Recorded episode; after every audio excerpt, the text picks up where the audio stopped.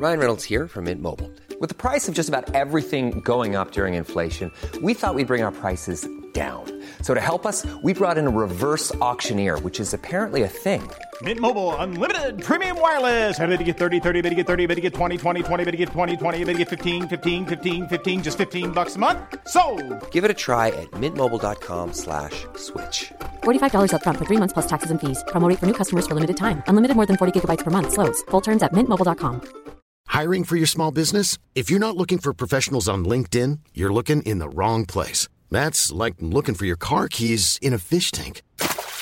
LinkedIn helps you hire professionals you can't find anywhere else, even those who aren't actively searching for a new job but might be open to the perfect role. In a given month, over 70% of LinkedIn users don't even visit other leading job sites. So start looking in the right place. With LinkedIn, you can hire professionals like a professional. Post your free job on linkedin.com/people slash people today. Since 2013, Bombas has donated over 100 million socks, underwear, and t-shirts to those facing homelessness. If we counted those on air, this ad would last over 1,157 days. But if we counted the time it takes to make a donation possible, it would take just a few clicks. Because every time you make a purchase, Bombas donates an item to someone who needs it. Go to bombas.com slash ACAST and use code ACAST for 20% off your first purchase. That's bombas.com slash ACAST, code ACAST. سلام این سی و ششمین آلبومه.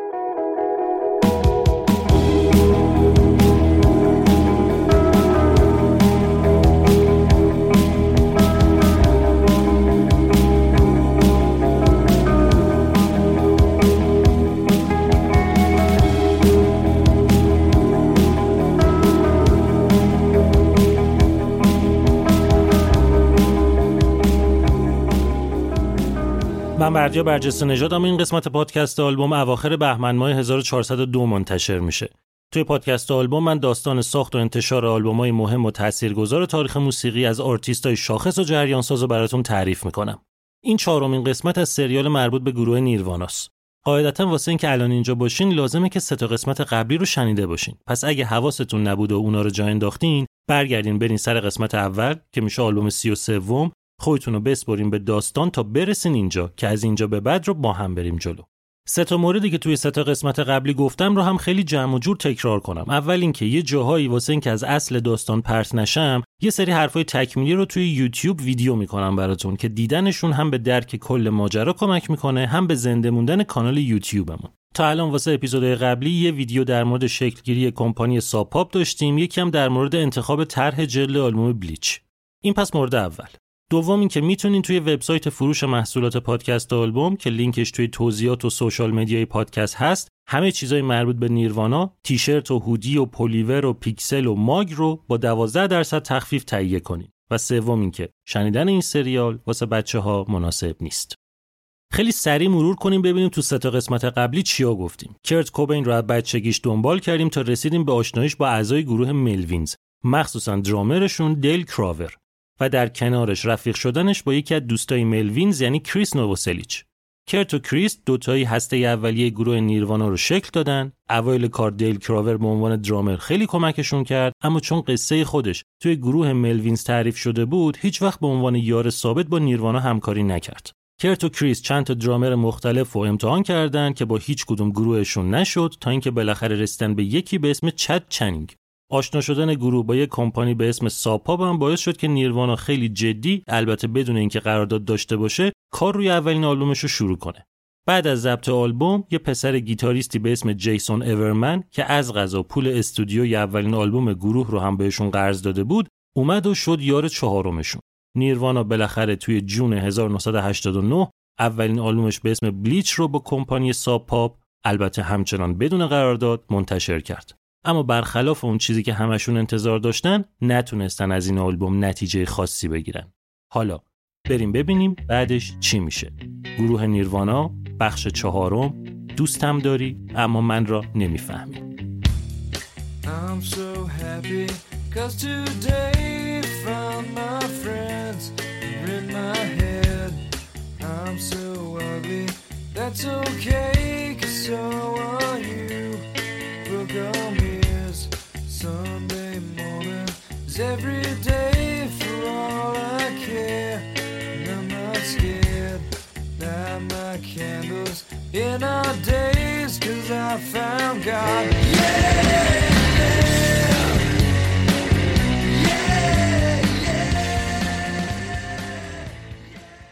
اسپانسر این قسمت دنونه. همونی که توی قسمت قبلی داستانش رو براتون تعریف کردم که کجا و چطور و با چه هدفی به وجود اومد و چه مسیری رو طی کرد که الان یکی از بزرگترین و خوشمزه ترین برندهای دنیاست. حالا الان می‌خوام از اون دنونی بگم که خودمون تو ایران داریم. دنون فرانسه سال 1386 با اسم دنون لبنی پارس اومد توی ایران. اونم با یه محصول جذاب و خوشمزه یعنی دسر قاشقی با برند دنت.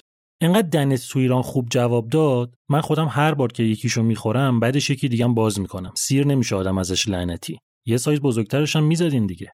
جالبش اینه که دنت انقدر شاخص و معروف شده که یه سری اشتباهی کلا به این دسرا میگن دنت. الان مثلا ما به سفید کننده یا bleach اسم آلبوم اول نیروانا میگیم وایتکس. اینم مثل همونه. یعنی دنت اسم برندشه نه اسم محصولش. کار نداریم حالا. انقدر این دسر جواب داد که اومدن یه محصول جدید براش تعریف کردن. یه دسر نوشیدنی با پایه شیر که خود دنون بزرگ تا اون موقع توی هیچ کشوری نداشت همچین چیزی رو. یعنی واسه اولین بار دنون لبنی پارس اینو تولید کرد. که نه تنها تو خوشمزگی از اون دسر کم نداره بلکه یه وقتای جوابتر هم هست. دنون الان تو ایران فراتر از فقط دنته. تو این مدت دو تا برند دیگر رو هم اضافه کرده که یه جورایی همون دنتن. منتها یه جامعه خاصتری رو هدف گرفتن. یکیش دنت پاپه که واسه بچه هاست. شیر تازه غنی شده با ویتامین و طعمای میوه‌ای و البته که شکلاتی بدون نگه دارنده یعنی یه چیز فوق‌العاده هم سالم هم خوشمزه واسه بچه ها مخصوصا اونایی که بدغذان رو باید باهاشون کشتی بگیری تا شیر بخورن. یکی دیگه هم برند دنت دیلایت که میشه گفت دنتیه که شیک و مجلسی شده. طعمای ترکیبی مزای خاصتر واسه سلیقه های خاصتر. شکلات تلخ و نعناش محشره. حالا خلاصه بخوام جمع کنم دنون الان تو ایران با سه تا برند و چندین مدل محصول حضور داره که البته همشون چند تا ویژگی خاص و مهم دارن که جلوتر بهتون میگم. اسپانسر این قسمت دنون.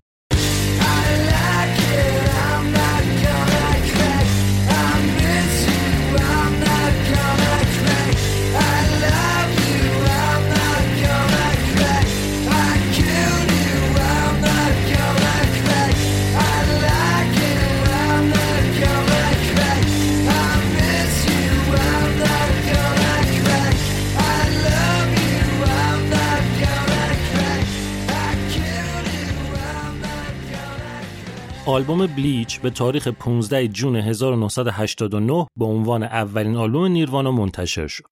اما قضیه اونطوری که ساب پاپ می‌خواست و روش حساب کرده بود پیش نرفت. نگاه منتقدا به آلبوم خیلی خوب بود. کلی بهبه و چهچه نثارش کردن. اما این چیزی نبود که ساب پاپ دنبالش بود. بهبه و چهچه واسه single و EP و چیزای ریز و کوچیکه. اینا از آلبوم فروش می‌خواستن. اتفاقی که واسه بلیچ نیفتاد. البته که کمکاری از خود ساب بود. اونقدر سر خودش رو شلوغ کرده بود و پروژه واسه خودش باز کرده بود که نمی‌دونست چطوری باید جمعشون کنه. داشت زور می‌زد که بودجهش رو مدیریت کنه که بتونه با همه آرتیستایی که زخمشون کرده بود کار کنه. واسه همین برای پروموت کردن آلبوم نیروانا نه برنامه ای داشت نه پولی داشت که خرج کنه. قضیه ولی اینطوری نموند. یکم که گذشت اینا یه چیزی رو فهمیدن. اینکه انگار ماجرای نیروانا با اون چیزی که اینا همیشه دیده بودن فرق می‌کرد. فروش بلیچ کم بود اما پیوسته بود. اینا قبلا روی هر چی کار کرده بودن یا کارهای کمپانیای کوچیک مستقل دیگر رو چک کرده بودن دیده بودن که دو حالت انگار بیشتر نداره. یا هیچ اتفاقی نمیفته و همون اول کاری هنوز چیزی شروع نشده ماجرا تموم میشه یا اینکه استقبال میشه و واسه چند هفته نهایتا یکی دو ماه کار میفروش و بعد قضیه میخوابه. اما بلیچ همینطوری داشت میفروخت. با یه شیب کم اما مثبت فروشش داشت زیاد می‌شد. معلوم بود که هر کی که گوش میده انگار به چند نفر دیگه شنیدنش رو پیشنهاد میده. بعد از انتشار بلیچ نیروانا تونست اجراش رو توی سیاتل بزرگتر کنه. تونست بشه اوپنین اکت گروه های معروف اون موقع مثل تد و مادهانی. بچه ها خوشحال بودن. اینی که داشتن خیلی بیشتر از اون چیزی بود که می‌خواستن. منتها یه چیزی بدجور داشت اذیتشون می‌کرد. مخصوصا کرت رو. اینکه اینا نمی‌دونستن با ساب پاپ چند چندن. همچنان از قرارداد خبری نبود. کرت یاد بچگیش افتاده بود که پیش باباش زندگی می‌کرد اما هزانتش با مامانش بود. همون احساس عدم تعلق و بلا تکلیفی براش زنده شده بود و رفته بود رو مخش. که اگه ما واسه ساپاپین پس چرا رسمیش نمی‌کنه؟ اگه نمی‌خواد رسمیش کنه چرا ولمون نمی‌کنه بریم با یکی دیگه رسمیشیم؟ مسئله این بود که اینا خام بودن، دور بودن از فضای تجاری موسیقی. قرارداد داشتن چیز خوبیه. مونتا نه به اون دلایلی که اینا فکر می‌کردن. تو ذهنشون این بود که اگه قرارداد داشته باشن دیگه لازم نیست کاری که دوست ندارن رو بکنن یا مجبور نیستن هر نظری که کمپانی میده رو قبول کنن. نهایت هم اگه با کل قضیه حال نکنن می‌تونن بزنن زیر همه چی و برن سراغ یکی دیگه. یعنی دقیقا برعکس واقعیت رو انتظار داشتن. از اون طرف ساب پاپ هم این کاره نبود. اونام سر در نمی آوردن که چه خبره. قرارداد نمیبستن نه اینکه نخوان نمی‌دونستن چطوری باید این کارو بکنن. تنها گروهی که اینا تا اون موقع باش قرارداد بسته بودن ساوند گاردن بود که اونم مفت از دست داده بودن. پونمن نشسته بود یه کتاب خونده بود در مورد اینکه صنعت موسیقی چطوری کار می‌کنه که یاد بگیره یه قرارداد استاندارد باید چیا داشته باشه. که اونم اونقدر سوراخ داشت که ساوند گاردن فقط همون یه دونه EP رو منتشر کرد باشون و واسه اولین آلبومش که حدودا هفت ماه قبل از اولین آلبوم نیروانا منتشر شد بدون دردسر رفت سراغ یه کمپانی دیگه. یعنی خلاصه از این ور نیروانا هی قور می‌زد که قرارداد می‌خواد از اون ور ساپاپ هی میپیچون چون نمی‌دونست چیکار باید بکنه. تا اینکه یه شب پویت یه پارتی می‌گیره خونش بزن و بکوب و مست و های و شلوغ و خر تا حدی که اوضاع از کنترلش خارج میشه و مهمونا اونقدر خرابکاری و کسفت کاری می‌کنن که مجبور میشه سر و ته قضیه رو هم بیاره و یه تعداد زیادی رو بندازه بیرون. واسه اینکه خیالش هم راحت بشه که مهمونا دوباره بر نمیگردن با یه تعداد کمتر از اونایی که نزدیکتر بودن بقیه پارتی رو می‌بره خونه همسایه. بچهای نیروانا دعوت نبودن. خبر ولی به گوششون رسیده بود. چد چنینگ و جیسون اورمن اونقدر حس خاصی نداشتن اما کرت و کریس رو کارد می‌زدی بهشون جیغ میکشیدن که اینا به جای اینکه ما رو پروموت کنن به جای اینکه خرج ما کنن به جای اینکه فکر قرارداد ما باشن پارتی می‌گیرن صد نفر تازه ما رو هم دعوت نمی‌کنن. کرت که می‌دونین اونقدر آدم توداری بود که به جز هرس خوردن کار دیگه دستش بر نمیومد اما کریس تا اونجایی که جا داشت خورد و کشید. یه طوری مست و های شد که نمی‌تونست روی پاش بنشه بلند شد تنهایی رفت سراغ پوید رسید دم خونش دید چراغا خاموشه. اه اینا مگه مهمونی نداشتن؟ رفت جلو صورتش رو چسبون به پنجره. نه انگار هیچکی خونه نیست. مشت کوبید به شیشه. داد زد اوهای عوضی ما قرارداد می‌خوایم. یا همین الان تکلیف ما رو مشخص می‌کنین یا ما جملش تمام نشده کنترلش از دست داد و از پشت افتاد روی شمشاده و از شیبی که اونجا بود قل خود رفت پایین افتاد روی پیاده رو صاف جلوی پای پوید که همون موقع بیخبر از همه جا داشت می‌رفت خونه که یه چیزی برداره دوباره برگرده خونه همسایه. کریس مثل فنر رو زمین بلند شد شروع کرد سر پوید داد زدن. پوید هم جواب می‌داد. همینطوری بحث کردم با هم. اون تهدید می‌کرد این توجیه می‌کرد. اون ناله می‌کرد این خالی میبست. اون شاخ و شونه می‌کشید این جا خالی می‌داد. اون قاز می‌گرفت این اردک ول می‌کرد. 45 دقیقه جفتی مزخرف گفتن تا آخر سر کریست تلو تلو خوران رفت نشست لب جدول پویتم رفت تو خونه تلفن و برداشت زنگ زد به پونمن. پونمن اون شب یه کاری داشت نتونسته بود مهمونی رو بیاد. بهش گفت چیکار می‌کنی؟ پونمن گفت چیکار قراره بکنم؟ نصف شب دیگه لش کرده بودم. گفت لش و لوشی رو بیخیال شو. پاشو همین الان یه قرارداد واسه نیروانا بنویس. پونمن گفت وا یه کاره الان این موقع می‌نویسم حالا. پویت گفت آره همین امشب بنویس فردا صبح میخوامش. پونمن گفت واسه سانگاردن این همه فکر کردم اونطوری عذاب در اومد اینا رو بخوام همینطوری یه چی سرهم کنم بدتر میشه. چه تا الان؟ گفت این پسر درازه بلند شده اومده اینجا مست و پاره نشسته جلو در میگه تا قرارداد ندین نمیرم. من آبرو دارم پیش مهمونام. قرارداد ساوند گاردن رو بردار اون سوتیایی که توش داشتیم و درست بکن همونو می‌ذاریم جلوشون. فقط هر کاری می‌کنی سر جدت همین امشب جمعش کن. پونمن OK رو داد و تا صبح نشست متن قرارداد رو تایپ کرد. پویتم رفت به کریس گفت آقا حله چهارتاتون فردا صبح پاشین بیاین دفتر ما قرارداد امضا کنین. الانم فقط جان عزیزت پاشو برو. آبرو نذاشتی برام. صبح چهار نفر عضو گروه نیروانا کرت و کریس و چد و جیسون شاد و خندون رفتن دفتر ساپاپ و چند تا کاغذ و امضا کردن و بالاخره صاحب قرارداد شدن.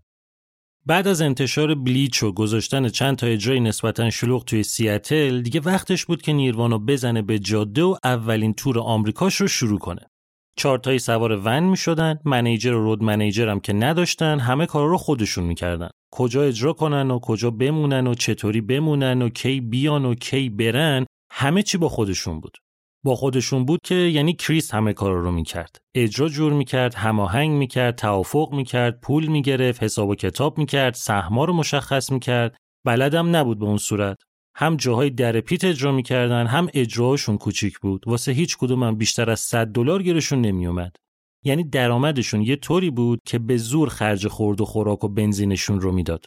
واسه اینکه صرفه جویی کنن هم اکثر جاها توی ون میخوابیدن. راضی بودن ولی همین که آبجوی مجانی بهشون می‌دادن خوشحال بودن. بالاخره با همین پول می‌تونستن زنده بمونن جاهای مختلف آمریکا رو هم داشتن واسه اولین بار می‌دیدن. اجراشون اون اوایل خیلی خلوت بود اما روحیهشون خوب بود. چون می‌دیدن که اجرا به اجرا انگار خبر به گوش بقیه رسته باشه آدمای بیشتری دارن میان که ببیننشون.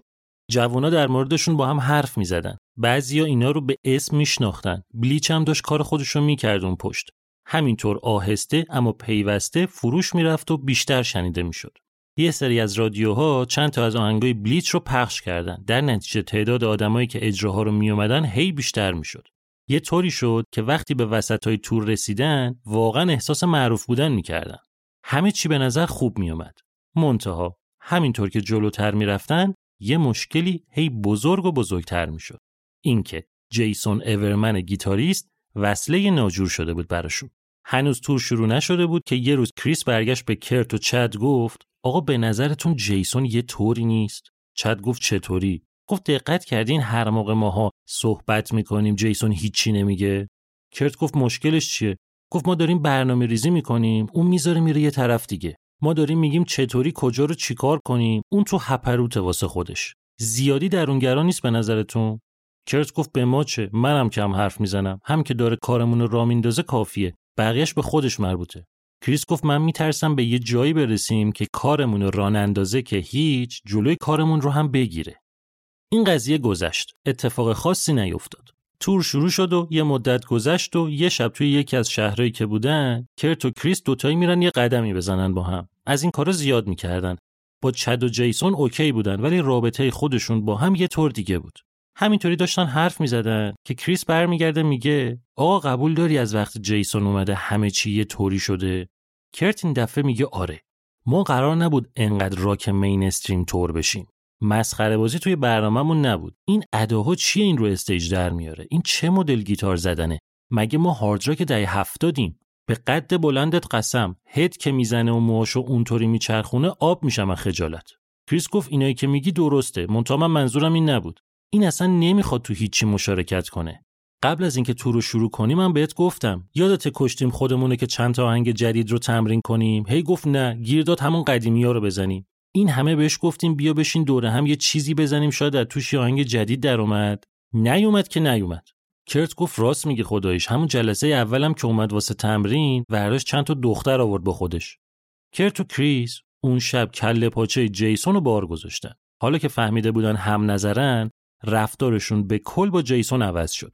معاشرت باهاش رو قطع کردن و رابطهشون رو محدود کردن به فقط روی stage رفتن و اجرا کردن. جیسون نمی‌دونست چه خبره. همون سیستم همیشگی خودش رو داشت. تا اینکه یه شب سر اجرای گروه توی پیتسبرگ کرت طبق معمول جوگیر شد و آخرای اجرا زد گیتارش رو شیکوند. اجرا که تموم شد جیسون دیگه نتونست جلو خودش رو بگیره. شاکی اومد تو شیکم کرت که این مسخره بازی چیه هی در میاری؟ پول گیتار تو کی داره میده؟ از جیب ماها میره دیگه. شب گشنه تو ون میخوابیم که آقا بره گیتار جدید بخره بزنه بشکونه. گندشو در بردی دیگه. کرت فقط نگاش کرد. هیچی نگفت. تو این مایه ها که اصلا تو رو آدم حساب نمی‌کنم که بخوام به توضیح بدم. تو پرانتز بگم. این نه دفعه اول بود نه دفعه آخر که کرت گیتارش رو میشکوند. جالب این قضیهش اما ربطی به داستان ما نداره. پس میذاریمش واسه بعد که توی یه ویدیو یوتیوب در موردش بگم بهتون. از اون شب به بعد جیسون به کل ساکت شد. دیگه نه چیزی گفت نه چیزی خواست نه قری زد نه به کار کسی کار داشت نه میذاش کسی به کارش کار داشته باشه. تو سردترین حالت ممکن اجرا رو برگزار می‌کردن و شهر به شهر می‌رفتن جلو تا اینکه رسیدن به نیویورک. اینا قرار بود چهار روز اونجا بمونن. یه سمینار موسیقی اون موقع هر سال توی نیویورک برگزار می‌شد به اسم New Music Seminar که یه فستیوال هم تو خودش داشت. نیروانا اجرا نداشت اونجا. اما بچه ها دوست داشتن شرکت کنن که هم حرفا رو گوش کنن هم اجراها رو ببینن. منتها از همون اولش جیسون گم گور شد. به کل برنامهش رو از اینا جدا کرد. موقعی که گروه های مورد علاقه اینا مادهانی و سانیک یوث اجرا داشتن تو فستیوال و کرت و کریس ذوق داشتن که اونجا باشن جیسون بلند شد تنهایی رفت کنسرت یه گروه speed metal. این دیگه واسه بچه ها تیر خلاص بود. این حرکت جیسون دو تا پیام داشت. اول اینکه من با شماها برنامهم نمیشه و ساز خودم رو می‌خوام بزنم. دوم اینکه اون موزیکی که شماها دوست دارین رو من دوست ندارم. اون شب کرت و کریس رفتن یه چرخی توی شهر زدن کوکائین و آبجو خریدن و high و مست شدن و نشستن پای صحبت و تصمیم نهایی رو گرفتن که تور تا همینجا بسته. باید برگردیم خونه. اولین کاری هم که باید بکنیم اینه که جیسون رو اخراج کنیم. فردا صبح بچه ها سوار ون شدن پنجاه ساعت تا خونه رانندگی کردن فقط واسه بنزین و غذا و دستشویی واسطادن یک کلمه با هم حرف نزدن. وقتی هم که رسیدن خونه جیسون اورمن رو از نیروانا اخراج کردن و اون 600 دلاری که ازش واسه ضبط آلبوم بلیچ قرض کرده بودن رو هم هیچ وقت بهش پس ندادن.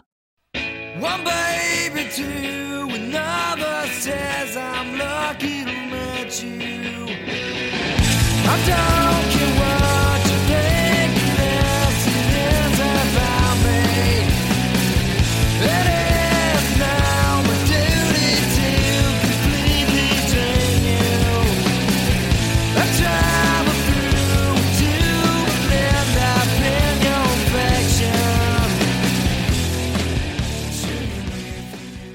اسپانسر این قسمت همچنان دنونه.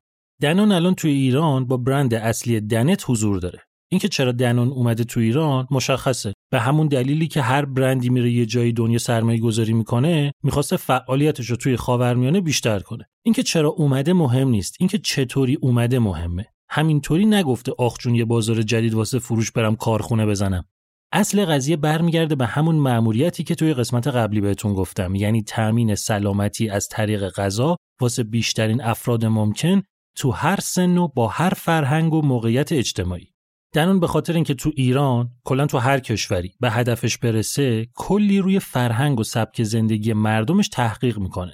میگرده ببینه چی رو بیشتر دوست دارن یا به چی بیشتر نیاز دارن. اون وقت محصولاتش رو هماهنگ می‌کنه باشون دنون با اسم دنون لبنی پارس تو سال 1386 اومد تو ایران. اما چهار سال بعدش کارخونش رو افتاد. یعنی کلی تحقیق کردن که دقیقا چیکار باید بکنن که هم از نظر اقتصادی واسه خودشون خوب باشه هم از لحاظ سلامتی و اجتماعی و زیست محیطی واسه مردم.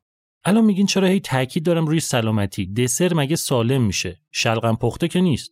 آره میشه. 85 درصد دسرهای قاشقی دنت از شیر تازه گاو تولید میشن. رنگا همه طبیعیه نگهدارنده ندارن. شیرای دنت پاپ نوتری اسکور گرید بی دارن. کلی استاندارد اروپایی و جهانی رعایت میشه. کلا وقتی خرید می‌کنی هرچی دنت یا غیر دنت. بد نیست که به جدول ارزش غذایی که روی بسته بندی میزننم یه نگاهی بندازیم سلامتی جسمی به کنار زیادی تخصصیه. ولی خدای سلامتی روح و روانم مهمه دیگه. آدم یه چیز خوشمزه که مضر نباشه بخوره روحش دو برابر حال میاد.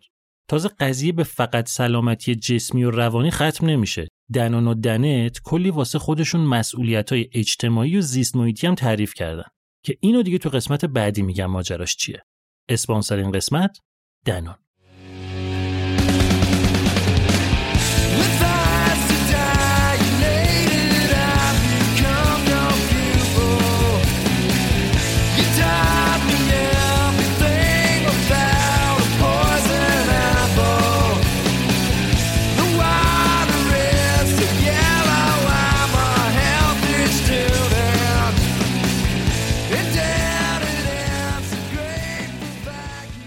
جیسون که از نیروانا اومد بیرون می‌خواست واسه یه مدتی موزیک رو ول کنه و بره آمریکا رو بچرخه که گروه ساوند گاردن باش تماس گرفت و ازش دعوت کرد بشه bassist شون که اونجا بعد از چند ماه با خواننده گروه یعنی کریس کورنل بحثش شد و اخراجش کردن. اگه پای صحبتاش بشینین میگه از ساوند گاردن اخراج شده اما خودش از نیروانا اومده بیرون. راست میگه یا دروغ رو کار نداریم دیگه.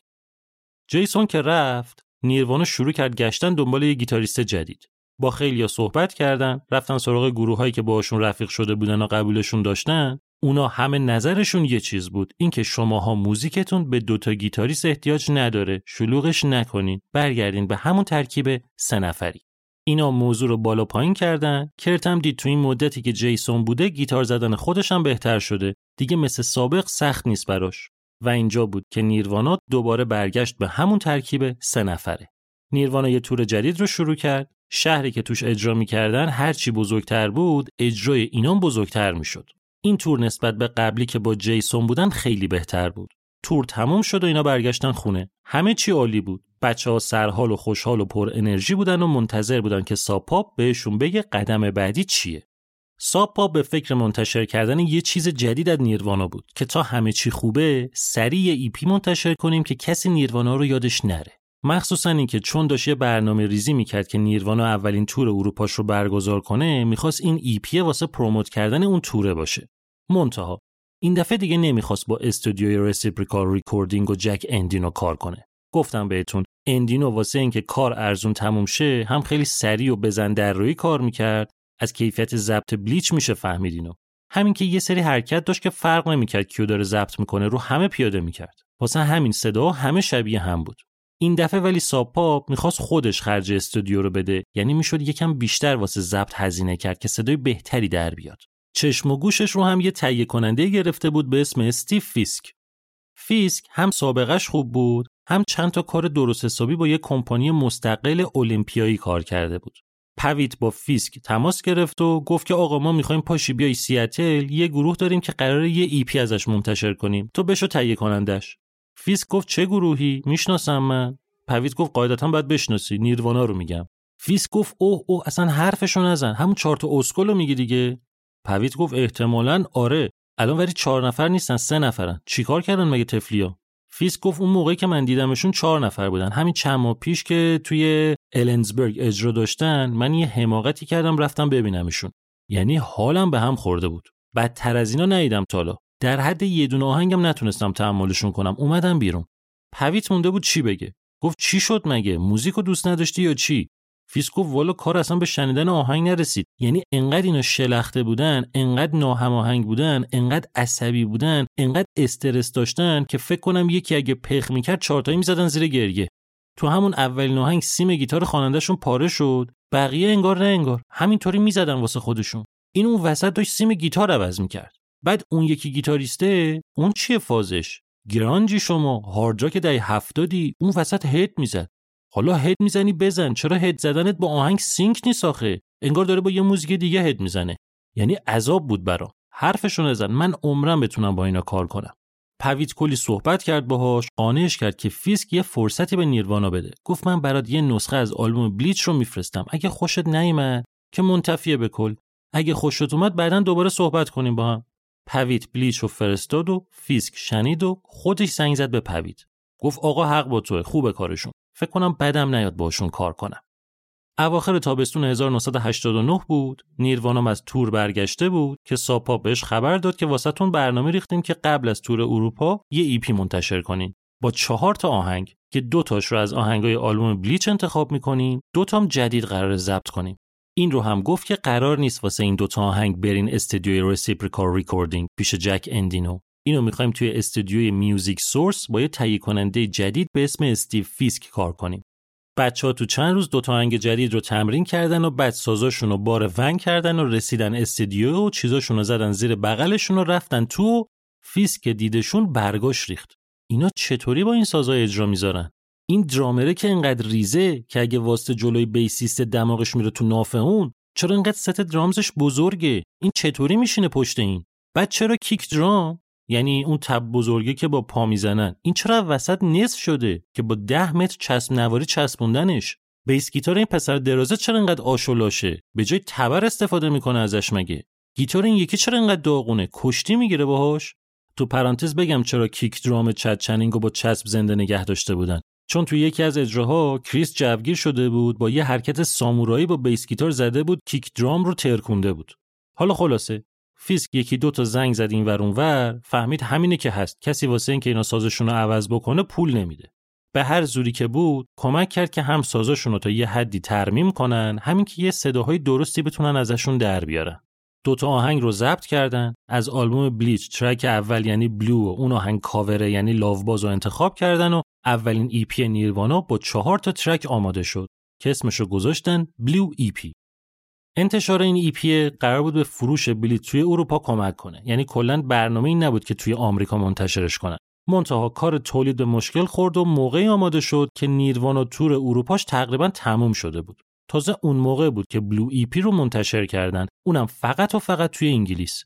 که اتفاقا استقبال ازش خوب بود و تونست بشه رتبه 15 همه چارت.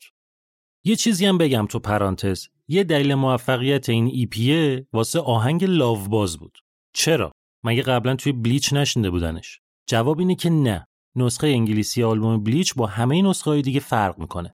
یه چیزی رو یادتون بیارم. اولین اثری که از نیروانا منتشر شد یه single بود که دو تا آهنگ داشت. Love Buzz و Big Cheese.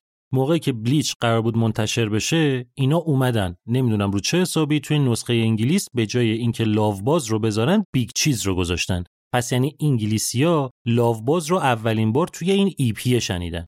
یه چیزی هم بگم. توری که نیروانا توی اروپا گذاشت اونقدر مسئله داشت و اتفاقات عجیب و غریبی توش افتاد که کرت کوبین به مرز فروپاشی رسید و خواست خیلی جدی واسه همیشه موسیقی رو بذاره کنار. قضیهش جالبه که می‌ذارم توی یه ویدیو یوتیوب بعدا براتون تعریف کنم. یه تیکه از یکی از این دوتا آهنگ جدیده که توی بلو ای پی منتشر شد به اسم بینسان رو گوش کنید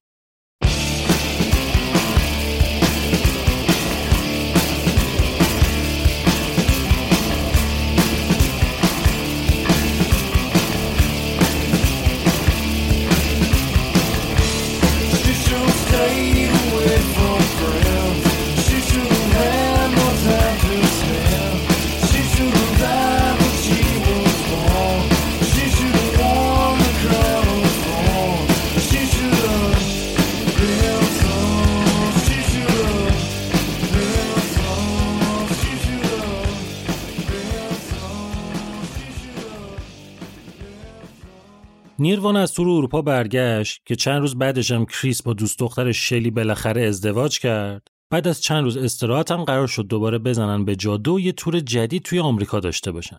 این تور آمریکا با اون تور آمریکا فرق داشت. این دفعه منیجر داشتن، رودی داشتن، مسئول صدا داشتن، دفتر و دستک داشتن. قضیه خیلی حرفه‌ای‌تر و جدیتر از قبل شده بود.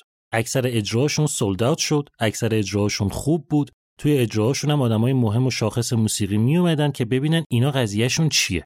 کرت ولی به اون صورت میزون نبود. خستگی رفته بود تو جونش. فشار تور پشت تور، همه چپیده تو ماشین، اگه هتل می‌رفتن چند نفر توی یه اتاق، خونم که برمیگشت سر و کله زدن با دوست دخترش یعنی تریسی، یعنی کرت هیچ وقت تنها نبود.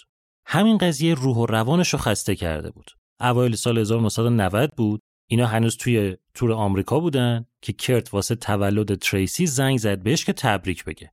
مونتا به جای اینکه بگه بیا شما رو فوت کن، گفت برو شما رو یه جا دیگه فوت کن. برگشت بهش گفت دوستت دارم، دلم می‌خواد دوست دخترم بمونی، مونتا دیگه نمی‌خوام وقتی میام خونه تو اونجا باشی. تریسی غافلگیر نشد. چونم نزد. می‌دونست بالاخره یه روز این اتفاق میفته. خودش هم کلی با کرت مشکل داشت، مخصوصا اینکه کرت کسافت محض بود. دست به هیچی نمی‌زد. حتی با تریسی دعوا می‌کرد که تو هم نمی‌خواد جمع کنی. تریسی می‌گفت تو که میای خونه تو همون چند روزی که هستی اینجا میشه خوکدونی. خودت که هیچ کاری نمی‌کنی به منم میگی تمیز نکنم. تریسی حدودا تا یه ماه تو همون خونه موند که بتونه یه پولی کنار بذاره که بره یه خونه تو تاکوما بگیره که به محل کارش هم نزدیکتر باشه. کرت هم دیگه خونه نیومد که مجبور نباشه با تریسی چش تو چش بشه. می‌دونین دیگه از روبرو شدن با آدما فراری بود. به جاش با یه دختر دیگه رفیق شده بود می‌رفت می‌موند پیش اون. یه دختری به اسم توبی ویل. کرت و توبی همدیگر از زمانی که جفتشون آویزون گروه Melvins بودن میشناختن. کرت همیشه دوست داشت که یه دوست دختر شبیه توبی داشته باشه. یکی که به جای اینکه تو کافه کار کنه، آرتیست باشه، musician باشه، موزیکو بفهمه. توبی ولی بیشتر از این حرفا بود. جدا از اینکه درامر و یکی از مؤسسین اصلی یه گروه راک دخترونه به اسم Bikini Kill بود، یه fanzine کاملا فمینیستی هم منتشر می‌کرد. همین ایشون خانم توبی ویل کسی بود که با fanzine و گروهش جنبش زیرزمینی موسیقی پانک راک دخترونه یعنی Riot Grrrl رو راه انداختن. اینا بودن که واسه اولین بار نشون دادن که دخترای موزیسین هم می‌تونن عصبانی و خشن و قاطی و بیعصاب باشن. می‌تونن از چیزای زشت مثل تجاوز و نژاد پرستی و خشونت و اینجور چیزا بخونن. اونقدر توبی شخصیت قوی و تاثیرگذاری داشت که نه تنها کرت خودش رو محکم و سفت چسبون بهش بلکه نشست کلی چیز میز در مورد فمینیسم خوند و در موردش تحقیق کرد. تو این مدت نیروانا لابلای کنسرتاش روی آهنگای جدیدم کار می‌کرد که واسه انتشار آلبوم دومش آماده باشه. Sub Pop نظرش این بود که این دفعه نیروانا نه تنها نباید بره تو استودیوی Reciprocal Recording پیش جک اندینو بلکه استیو فیسک هم دیگه به عنوان تهیه کننده جواب نمیده. رفتن سراغ یه آدم حرفه‌ای تر یکی به اسم بوچ ویگ اهل ویسکانزین بود موزیسین بود اما یه چند سالی بود که زده بود تو کار تهیه کنندگی. خودش یه استودیو توی ویسکانزین به اسم Smart Studio داشت. تا اون موقع با چند تا آرتیست درست حسابی کار کرده بود. اخیرا هم آلبوم معروف Gish از گروه The Smashing Pumpkins رو تهیه کرده بود. از اونجایی که Sub Pop واسه انتشار آلبوم جنجالی Eight-Way Santa از گروه TAD با همین بوچ ویگ کار کرده بود و از نتیجه خیلی راضی بود دوست داشت که آلبوم دوم نیروانا رو هم با ویگ جمع کنه. پونمن میره سر وقت ویگو بهش میگه که ببین ما می‌خوایم که آلبوم بعدی نیروانا رو تو واسمون تهیه کنی. ویگ نگاهی می‌کنه یکم فکر می‌کنه. میگه نیروانا دیگه کیه؟ من میگه بابا نیروانا رو نمی‌شناسی؟ اینا یه روزی از بیتلز هم گنده تر میشن. ویگ میگه آهان okay. حتما همینه که تو میگی. باید اول ببینمشون.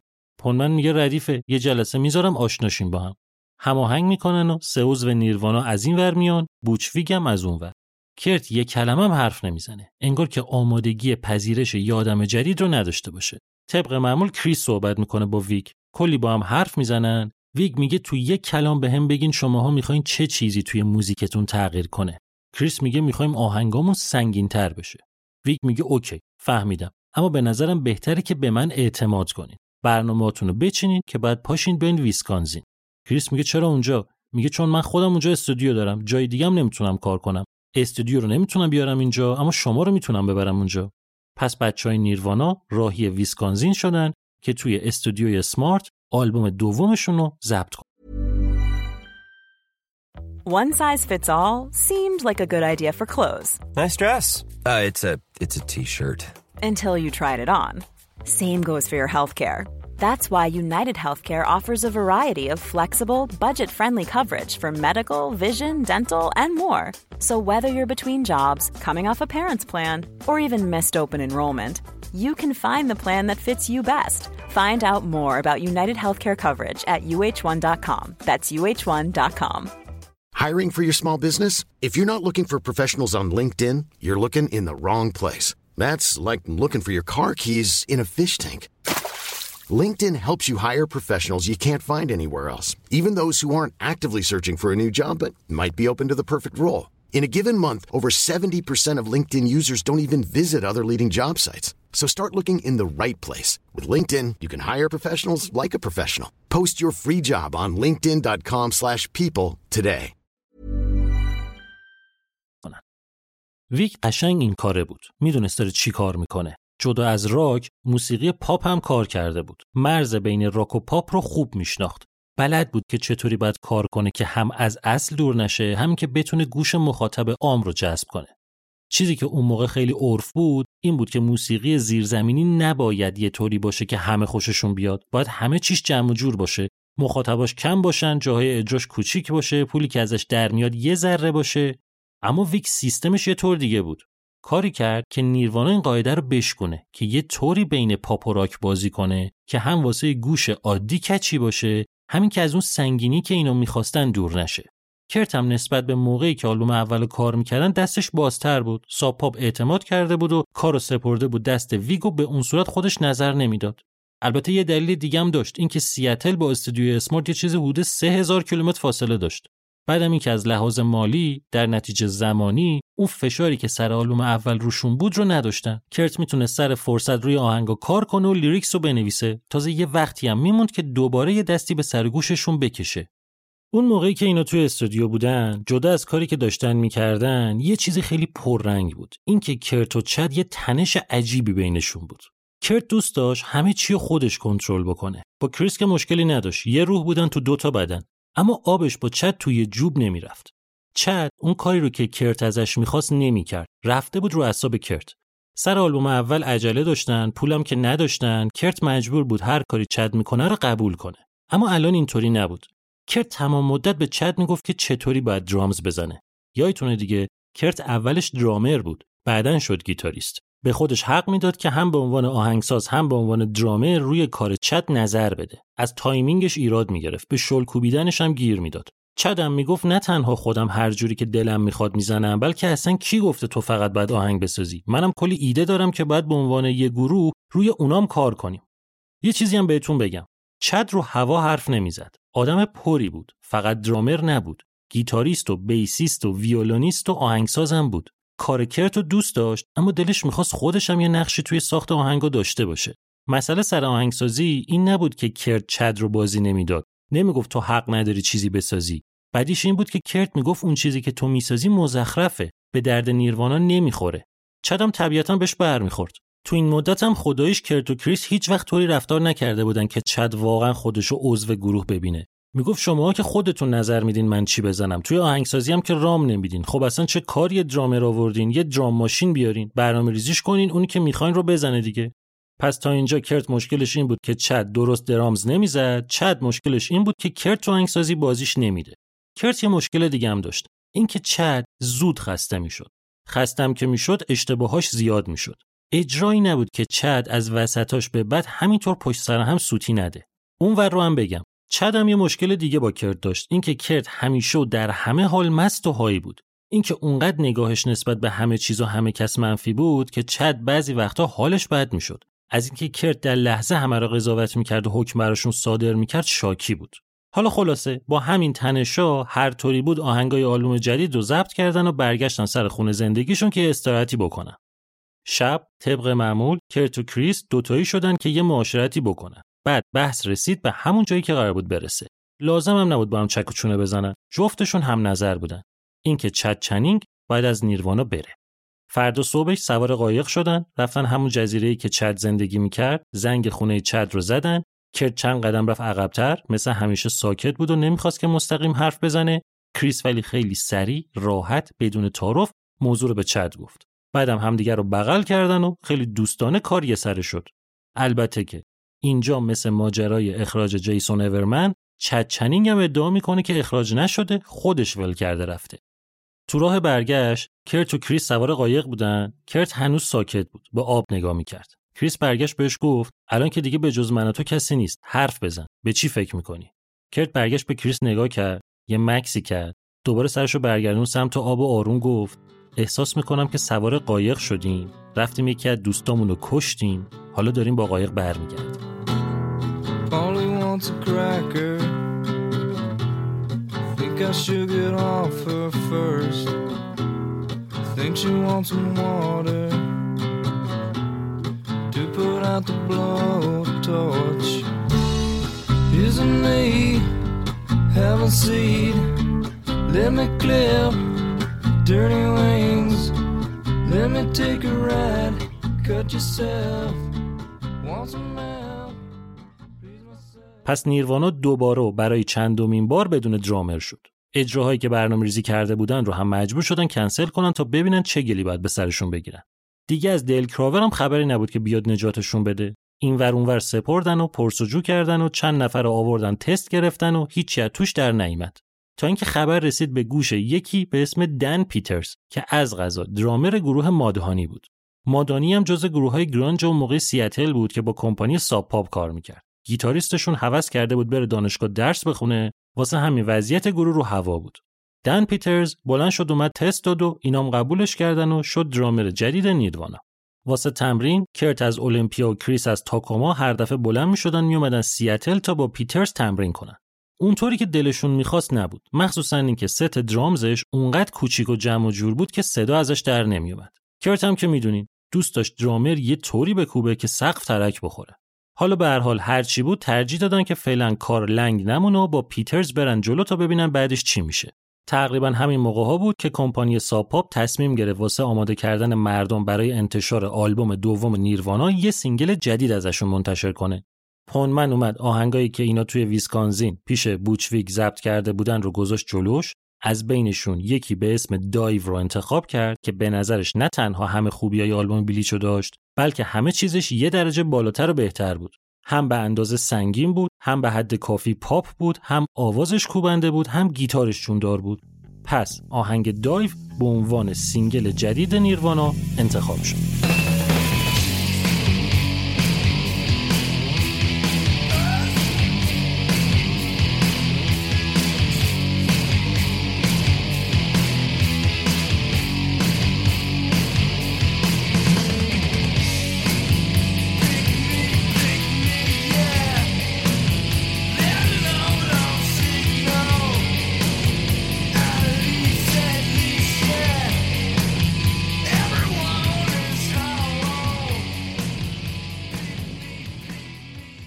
واسه انتشار این single ه طبیعتا یه track دیگه هم می‌خواستن. اتفاقا track اصلی رو هم می‌خواستن. یعنی Dive قرار بود بشه اون آهنگ دومه که میره پشت صفحه میشه B-side کرت اومد گفت که به جای اینکه از کارهای ضبط شده یکی دیگر رو بردارن دوست داره یه آهنگ جدید بسازه. فقط و فقط واسه این single ه. یعنی بعدا نذارنش توی آلبوم دومشون.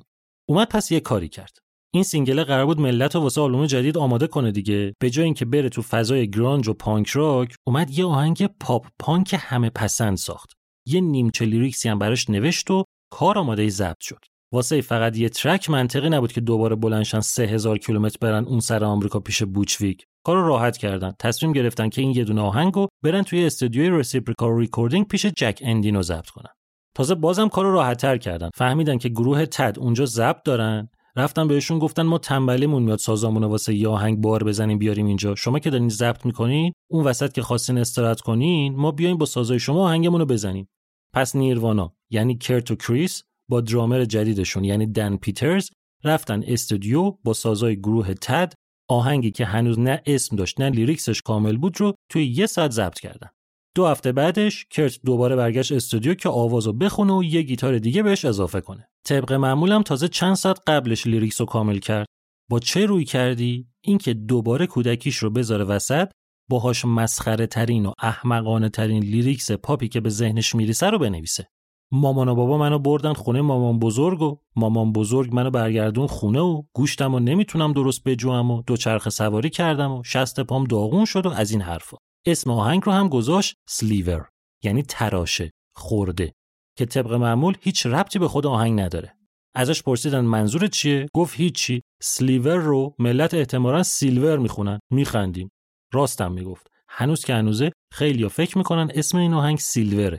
این تیکه حرفم تموم شه یه ذره رو براتون می‌ذارم.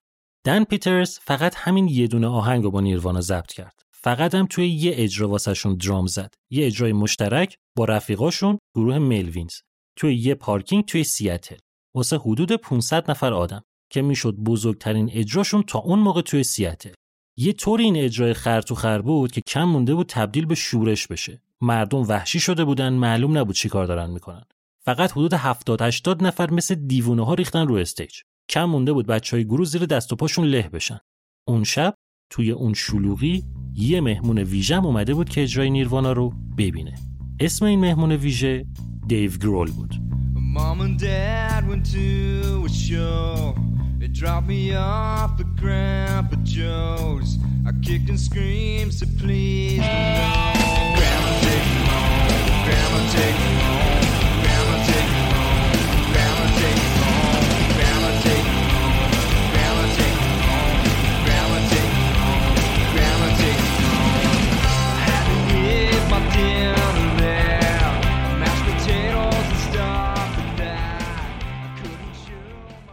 David Eric Grohl 14 ژانویه 1969 توی شهر وارن ایالت اوهایو به دنیا آمد. یعنی دو سال از کرت کوبین کوچیک‌تر بود، چهار سال از کریس نووسلیچ. پدرش ژورنالیست بود. مادرش توی مدرسه انگلیسی درس می‌داد. سه سالش که بود جمع کردن رفتن اسپرینگفیلد توی ایالت ویرجینیا، موقعی هم که 6 سالش شد مامان و باباش از هم جدا شدن. یعنی دیوم مثل کرت و کریس فرزند طلاق بود. با این فرق که طلاق اونقدر تاثیر خاصی روی دیو نذاشت. نسبت به کرت و کریس بچه تر بود که این اتفاق افتاد. اصلا نمی‌فهمید قضیه چیه که بخواد تاثیر خاصی روش بذاره. دیو و خواهر بزرگش با مامانشون زندگی می‌کردن. وضع مالیشون خوب نبود. با پول معلمی و خرجی که باباشون واسه بچه ها می‌داد به زور زندگی رو میچرخوندن.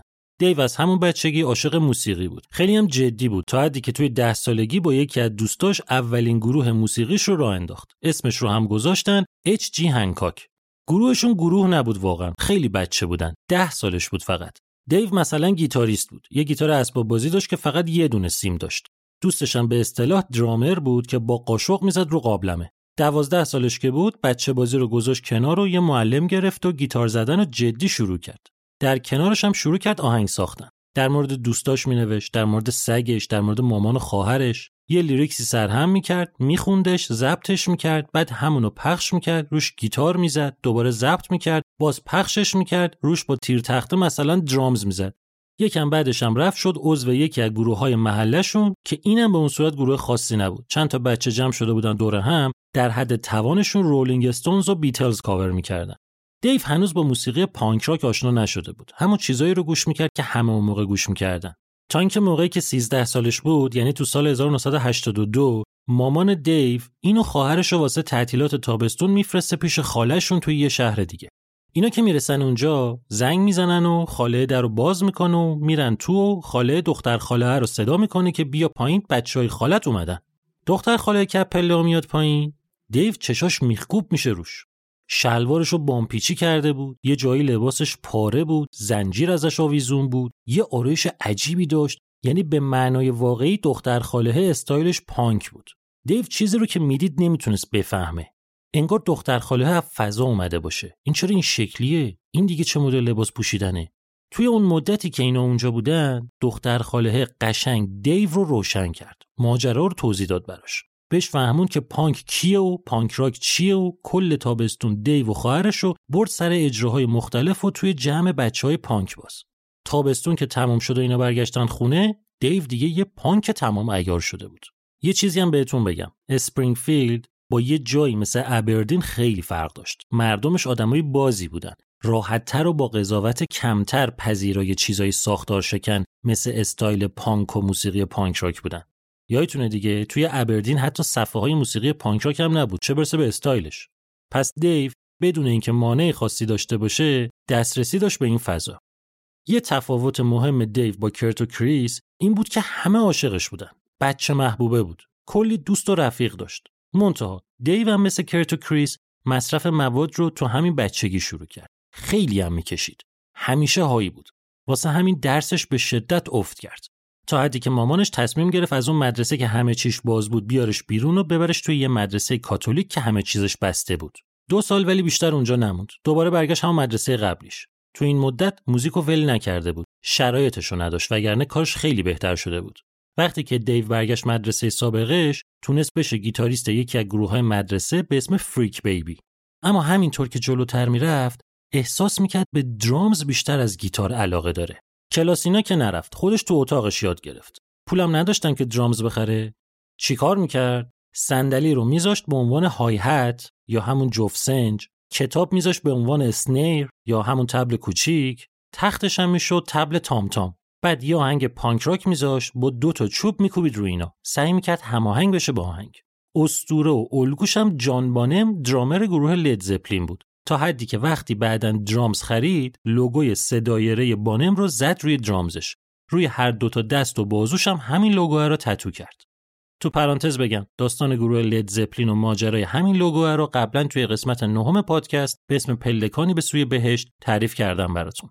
دیو همینطوری شوخی شوخی تونست drums یاد بگیره. اونقدری که وقتی گروه Freak Baby bassist ش رو اخراج کرد و درامرشون خواست که بشه bassist دیو با اعتماد به نفس کامل پیشنهاد داد که به جای اینکه یه درامر جدید بیارن خودش بشه درامر اون وقت یه گیتاریست جدید بیارن.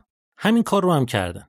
بعد دیدن ترکیب گروه و پست آدما به کل عوض شده. گفتن پس اسممون رو هم عوض کنیم. گذاشتن Mission Impossible یه دستی هم بردن تو ژانرشون و موزیکشون رو سریعتر کردن و شدن هاردکور پانک که بعد دیدن سرعتشون انگار خیلی زیاده. واسه همین دوباره اسمشون رو تغییر دادن و کردن فست که خب به هیچ جا نرسیدن و تو سال 1986 موقعی که دیو 17 سالش بود تعطیلش کردن. دیو دیگه مسیر خودش رو پیدا کرده بود. هنوز مدرسه می‌رفت ولی می‌دونست که موسیقی همون چیزیه که واسه آیندهش می‌خواد. رفت عضو یه گروهی شد به اسم دین بریمیج که اتفاقا یه حرکت نوعی داشتن تو موسیقی می‌کردن. اومده بودن موسیقی هاردکور پانک رو با موسیقی پست پانک قاطی کرده بودن. رسته بودن به یه چیزی که ملوتر از هاردکور پانک بود خشنتر از پست پانک جالب این بود که همه از این گروه متنفر بودن. اونایی که اصلا تو این فضا نبودن که هیچ اونا طبیعتا بعدشون میومد از اینا. جالبش این بود که طرفدارای هیچ کدوم از دوتا ژانر هاردکور پانک و پست پانک هم دوستشون نداشتن. دیو با همینو مشغول بود ولی اون اتفاقی که دلش می‌خواست بیفته نمیافتاد. بهشون میدون نمی‌دادن که خودشونو نشون بدن. تا اینکه یه روز توی روزنامه یه آگهی دید که گروه Scream که یکی از گروه های محبوب موسیقی hardcore بود که تا اون موقع سه تا آلبوم منتشر کرده بود داره دنبال درامر میگرده. دیو شماره رو برداشت و بهشون زنگ زد. مطمئن بود که قبولش نمی‌کنن. اون کجا و Scream کجا؟ واسه این می‌خواست تست بده که بعدش بیاد به دوستاش پوز بده که من رفتم با Scream ساز زدم. زنگ زد و حرف زد و اونا بهش گفتن که باهاش تماس می‌گیرن. نگرفتن ولی به نظرشون دیو هنوز بچه بود. جالب این بود که دیو که 17 سالش بود به اینا گفته بود 19 سالشه. دیو بهش برخورد. سیریش شد. هی زنگ زد. هی زنگ زد. آخر سرم واسه این که از شرش راحت شن گفتن اوکی پاشو بیا تست بده ولمون کن. رفت و تست داد و گفتن اینطوری نمیشه. یه بار دیگه هم باید بیای. دوباره رفت و دوباره تست داد و دوباره گفتن فایده نداره. یه بار دیگه هم باید بیای. دوباره رفت و دوباره تست داد و دیدن نه انگار هیچ ایرادی نمی‌تونن روش بذارن. ازش دعوت کردن که بشه عضو گروهشون. دیوم که نه انتظارشو داشت نه آمادگیش رو گفت نه گفت من به گروه خودمون یعنی Dain Bramage وفادارم نمی‌تونم ولش کنم. منتها چند ماه بعد خودش فهمید چه حماقتی کرده. اونقدر التماسشون کرد که بالاخره دیو گرول شد درامر گروه Scream اینجا دیگه قضیه خیلی جدی بود. Scream طرفدار داشت قرارداد داشت آلبوم داشت. پس دیو تصمیم خودش رو گرفت و مدرسه رو ول کرد و full-time چسبید به موسیقی. اول شش ماه با گروه تمرین کرد بعد تو سال 1987 واسه یه تور دو ماهه رفتن که آمریکا رو بگردن. این تور خیلی واسه دیو مهم بود. اول اینکه یاد گرفت چطوری باید پولش رو مدیریت بکنه. اینا با روزی فقط 7 دلار دو وعده غذا میخوردن علف و آبجو میخریدن تازه یه بخشش رو هم پس انداز می‌کردن. دوم که دیو تونست به بهونه این تور تقریبا کل آمریکا رو ببینه. سوم مهمتر از همه این که دیو توی این تور با گروه ملوینز آشنا شد. موزیکشون رو که از قبل میشناخت و دوستشون داشت منتها اینجا فرصتش پیش اومد که از نزدیکم باهاشون رفیق بشه. دیو گرول توی آلبوم چهارم و پنجم اسکریم درامرشون بود. دو تا live album هم باهاشون منتشر کرد. کلا اینا گروه موفقی بودن. دیو هم تونسته بود کلی از خودش استعداد نشون بده. یه مدت گذشت تا اینکه دوباره تو سال 1990 اینا یه تور دیگه دور آمریکا گذاشتن. یکی از جایی که رفتن اجرا کنن سان فرانسیسکو بود که از قضا ملوینز هم همون موقع اونجا اجرا داشت. دیو که تو این مدت با اینا رفیق مونده بود بلند شد رفت backstage شون که یه معاشرتی باشون داشته باشه. backstage خیلی شلوغ بود. سگ می‌زد گربه میرقصید. تو اون شلوغی چشم دیو خورد به دو نفری که یه گوشه بودن. یکیشون شاکی بغ کرده بود و بد اخلاق نشسته بود رو صندلی. اون یکی داشت با داد و بیداد با درامر گروه ملوینز یعنی دل کراور صحبت می‌کرد. دیو همینطوری داشت نگاهشون می‌کرد که باز آزبورد یعنی خواننده ملوینز اومد سراغش. واسدن به حال احوال و دیو ازش پرسید ببینم اونا کیان. نمیشناسمشون. آزبورن گفت اونی که مثل درد بی درمون نشسته کرت کوبینه اون یکی درازه که داره سر دیل هوار می‌کشه کریس نووسلیچه گروه نیروانا مال ایناست.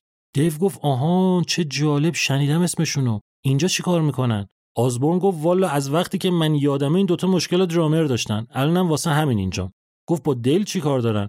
گفت چند تا اجرا دارن. درامرشون نیومده می‌خوان طبق معمول دیل کمکشون کنه. گفت درامر خودشون کجاست؟ گفت معلوم نیست اصلا درامر دارن یا نه. دن پیترز رو می‌شناسی؟ درامر گروه مادهانی. فعلا اون انگار کمکشون می‌کنه. اینا ولی الان یه تور یه هفته ای دارن که برنامه دن پیترز باشون جور نشده نتونسته بیاد. اومدن سراغ دیل. گفت خب الان بحث بینشون چیه؟ دارن دعوا می‌کنن انگار. گفت چه می‌دونم والا دیوونن دیگه. تو پرانتز بگم. قضیه این بود که دل کراور می‌گفت من فقط به این شرط میام که توی اجراها سمت من نیاین. ببینم می‌خواین رم کنین یه بلای سر درامز من بیارین همون وسط بلند میشم شل و می‌کنم. که بعد از کلی چونه اینا گفتن اوکی سمت درامز تو نمیایم فقط سازای خودمون رو میشکنیم. که دل گفتش که با همینم مشکل دارم چه مرگتونه؟ ساز روح داره وحشی بازی چرا در میارین؟ قاتلین شماها. نتیجه این چونه زدن ها میشه این که اینا اون تور یه هفته ای رو با دل کراور برگزار می‌کنن. نه تنها هیچ اتفاقی واسه drums اون نمیفته بلکه سازای خودشون هم خط بر نمیداره. پس اینجا میشه اولین باری که دیو گرول نیروانا رو می‌بینه. از اون طرف کرت و کریس هم که یه بار میرن سان فرانسیسکو که با بچهای ملوینز معاشرت کنن اونام بهشون میگن که یه گروه hardcore punk به اسم اسکریمه که اجرا داره. داریم میریم ببینیمشون. شما بیاین. که اینا میرن و اجرا رو می‌بینن و کلی باهاشون کیف می‌کنن و عجیب عاشق درامرشون یعنی دیو گرول میشن. تا حدی که وسط اجرا کریس سرشو میاره پایین و دم گوش کرت میگه ما یه همچین درامری می‌خوایم. کاش این واسه ما بود. پس این میشه اولین باری که نیروانا دیو گرولو می‌بینه. یه چند هفته گذشت و اسکریم تور دور آمریکای سال 1990 رو ادامه داد تا اینکه معلوم نشد چی شد که bassist گروه با دوست دخترش خورد به یه مشکلی که دختره گفت یا برمیگردی خونه یا به هم می‌زنم باهات. اینم رابطش براش مهمتر بود. تور رو نصفه ول کرد و رفت. همه چی به هم ریخت. اجراشون مجبور شدن کنسل کنن. مونده بودن بی پول و داغون که چه گلی به سرشون بگیرن؟ دیو یه فکری به ذهنش رسید. اینکه زنگ بزنه به باز آزبورن ببینه اون می‌تونه یه کاری براشون بکنه یا نه. می‌دونست ملوینز اونقدر شاخصه که کلی آدم ریز و درشت دور و ورشونه. شاید یه bassist علاف بتونه بهشون معرفی کنه. زنگ زد به باز آزبورن و گفت آقا bassist سراغ داری؟ مال ما پیچون رفت. آزبورن گفت نیروانا رو یادته؟ گفت آره. گفت چند وقت پیش با ما اومدن اجراتون رو دیدن با تو خیلی حال کردن. دیو گفت این الان چه ربطی به چی داره؟ ما بیسیست می‌خوایم. آزبورن گفت اونام درامر می‌خوان. گفت خب من چیکار کنم؟ گفت شنیده کارشونو. گفت آره یه تور اروپا داشتیم. اونجا شنیدم آلبومشونو.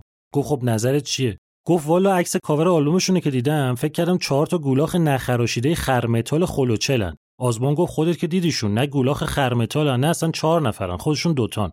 حال کردی با موزیکشون یا نه؟ گفت آره خوبه کارشون. گفت پس این شماره رو بنویس واسه کریسه bassist شون. همون پسر درازه. یه زنگ بهشون بزن. گفت مگه درامر مادهانی نمی‌زد واسهشون؟ گفت چرا؟ هنوزم داره می‌زنه. ولی نمی‌خوان بشه درامر ثابتشون. دیو گفت اسکریمو چیکار کنم؟ گفت هیچی ولشون کن. نیروانا بهتره واست. دیو شماره رو گرفت و زنگ زد به کریس. از اون طرف کریس که فهمید دیوه کلی ذوق کرد. اگه ضایع نبود همون موقع با کله دیو قبول می‌کرد. حفظ کرد ولی خودشو. یه چند تا سوال الکی پرسید که یعنی من دارم بررسی می‌کنم. آخر سرم گفت اینطوری تلفنی نمیشه. ما چند روز دیگه یه اجرا داریم که اتفاقا ملوینز هم هست باهامون. پاشو بیا سیاتل. هم اجرامونو ببین هم ببینیم چطوری می‌تونیم با هم کار کنیم. دیو گفت OK. ببینم اگه شد واسه چند روز میام. کریس گفت واسه چند روز چیه؟ یه بلیت یه طرفه بگیر. وسایلتو هم بیار. قراره موندنی شی. دیو تردید نکرد. یه بار شک کرده بود و دعوت اسکریم رو رد کرده بود. با کلی التماس مجبور شده بود عضوشون شه. نمی‌خواست دوباره چند ماه دیگه کارش به التماس بکشه. از کجا معلوم؟ اومدیم تا اون موقع اصلا اینا یه درامر دیگه پیدا کردن. پس set drums شو باز کرد تیکه تیکه گذاشت تو جعبه یه ساک لباس بست و سوار هواپیما شد و رفت سیاتل کرت و کریس هم واسه اینکه حسن نیت خودشون رو نشون بدن رفتن فرودگاه دنبالش که از اونجا برن تاکوما خونه کریس. قرار بود دیو موقتا پیش کریس و شلی بمونه. توی ماشین به طور عجیبی همشون ساکت بودن. کرت و کریس یه فازی داشتن که به این پسره رو ندیم پررو شه دیو اومد سکوت رو بشکونه. برگشت گفت خب این اجرایی که گفتین کیه؟ کریس گفت فردا. دیو گفت و بچه های ملوینز چه خبر؟ کریس گفت دیروز اومدن. دیو گفت فردا با هم اجرا دارین دیگه؟ کریس گفت آره. دیو دید کریس تک کلمه ای جواب میده دیگه چیزی نگفت. دوباره سکوت شد. یکم گذشت. دیو اومد جو رو سبک کنه یه سیب تو ساکش در آورد تعارف کرد به کرت. کرت گفت نمی‌خوام. اگه سیب بخورم از دندونام خون میاد. باز سکوت شد. دیو دید انگار با سیبم فضا تلطیف نشد. گفت الان یه خاطره تعریف می‌کنم درست میشه. برگشت گفت راستی ما قبلا این ورا اومده بودیم و توی المپیا اجرا داشتیم. خیلی باحال بود. بعدش یه پارتی دعوتمون کردن. خر تو خری بود. موزیک دیسکو گذاشته بودن. مست و high داشتیم حال می‌کردیم. یهو ولی موزیک قطع شد. یه داف خسته اومد. با گیتار شروع کرد مزخرف خوندن. که پسرا بدن و همشون بمیرن و خاک تو سرشون و از این چرت و پرتا. بقیه اسکلا براش دست می‌زدن. ما نموندیم. گوشمون داشت زخم می‌شد. زدیم بیرون. دختره هم خودش له بود موزیکش. چند ثانیه سکوت شد که بالاخره کرد صداش در اومد. گفت یادمه منم اونجا بودم. این داف خستم که میگی اسمش توبیه دوست دختر منه.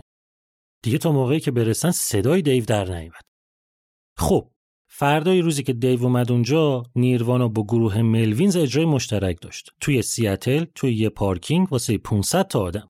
یعنی همون اجرایی که گفتم بهتون. 70 80 نفر ریختن روی استیج و خلبازی در آوردن یعنی تنها اجرایی که دن پیترز درامر نیروانا بود. دیو مهمون ویژه گروه بود اون شب. باورش نمی‌شد که واسه یه اجرای محلی انقدر آدم اومده باشه. اونطوری که انتظار داشت ولی حال نکرد باشون. مخصوصا اینکه قبل از نیروانا ملوینز اجرا کرده بود. به نظرش ملوینز خیلی گروه بهتری بود. یه لحظه شک کرد. که الان من اینجا چیکار می‌کنم؟ ولی زود نظرش عوض شد. زندگیشو جمع کرده بود اومده بود اینجا. نمی‌خواست دست خالی برگرده. باید می‌رفت جلو تا ببینه چی میشه. جالب اینه که اون شب دیو دو تا چیز فهمید. اول اینکه دن پیترز واقعا درامر کار درستیه.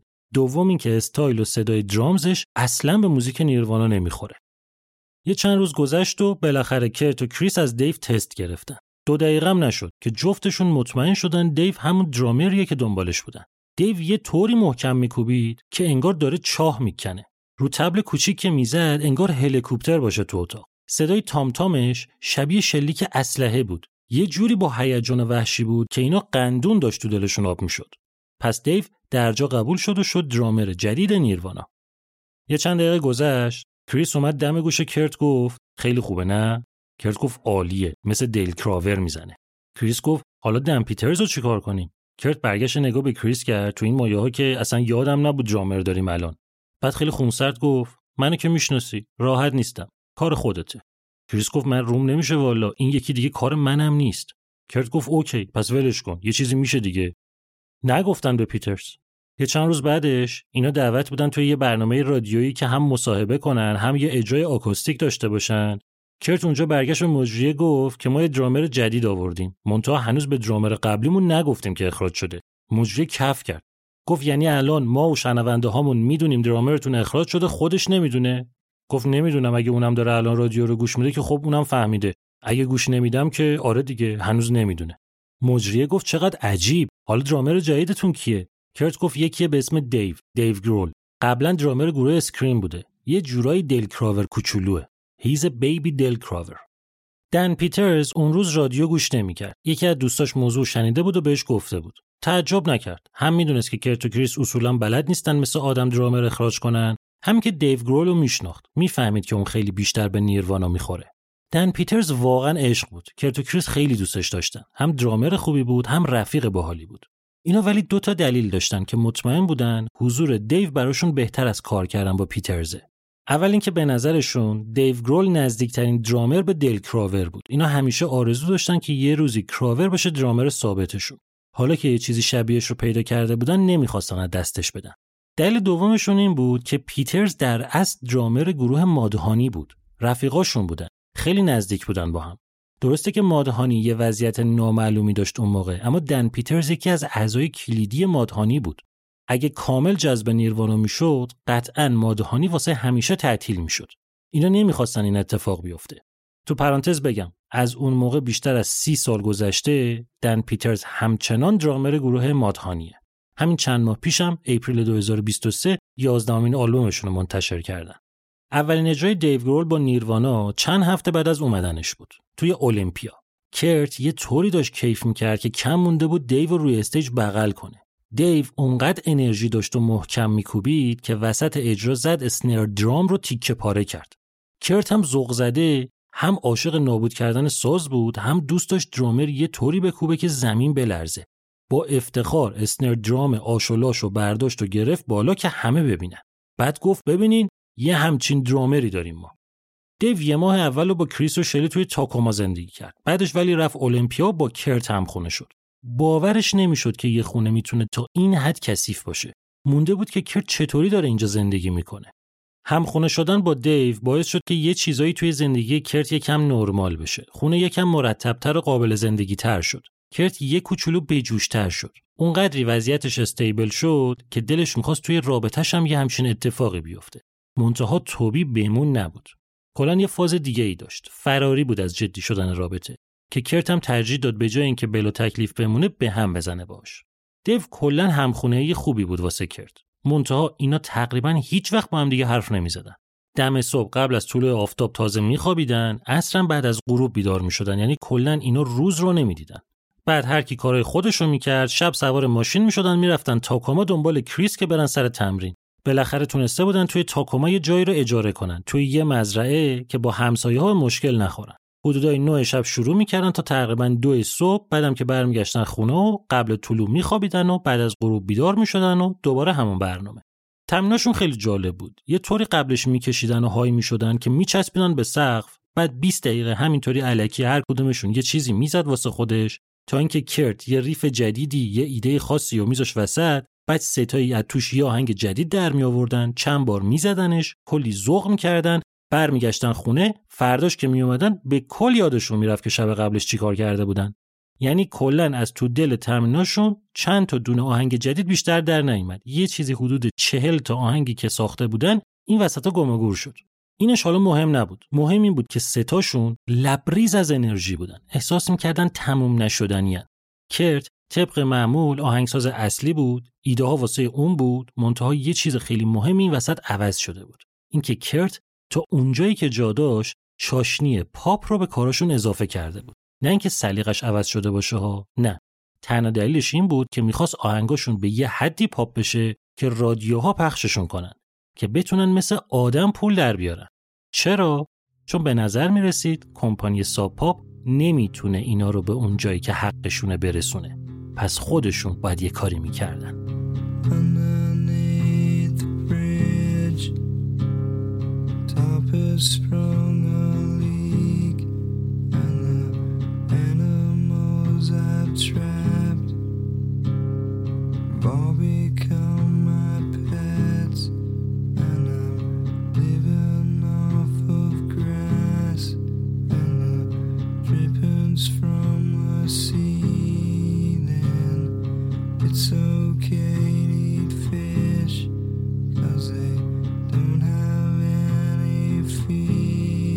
چیزی که شنیدین 36 امین قسمت از پادکست آلبوم و چهارمین بخش از ماجرای مربوط به گروه نیروانا بود. توی قسمت بعدی داستان این گروه ها ادامه میدیم تا برسیم به انتشار دومین آلبومشون یعنی نیورمایند.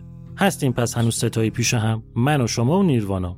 پادکست آلبوم و من بردیا برجسته نجات می‌سازم طراحی کاور این قسمتم با سمینه اتفاق بوده. راضیم ازتون که اینطوری دارین به بیشتر شنیده شدن آلبوم کمک می‌کنین و معرفیش می‌کنین و بقیه. امید که شما هم از من راضی باشین. ممنون از اسپانسر این قسمت. شرکت دنون و دسر دنت. بمونیم واسه هم. سی و ششمین آلبوم تموم شد.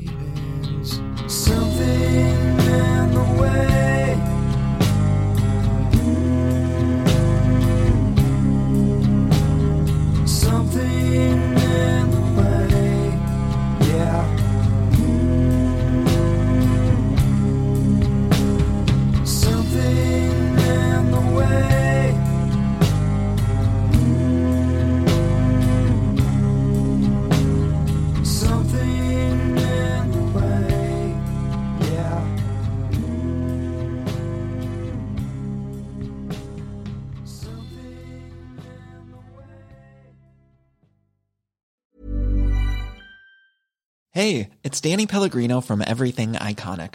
Ready to upgrade your style game without blowing your budget? Check out Quince. They've got all the good stuff shirts and polos, activewear, and fine leather goods, all at 50 to 80% less than other high end brands. And the best part? They're all about safe, ethical, and responsible manufacturing. Get that luxury vibe without the luxury price tag. Hit up quince.com slash upgrade for free shipping and 365 day returns on your next order. That's quince.com slash upgrade.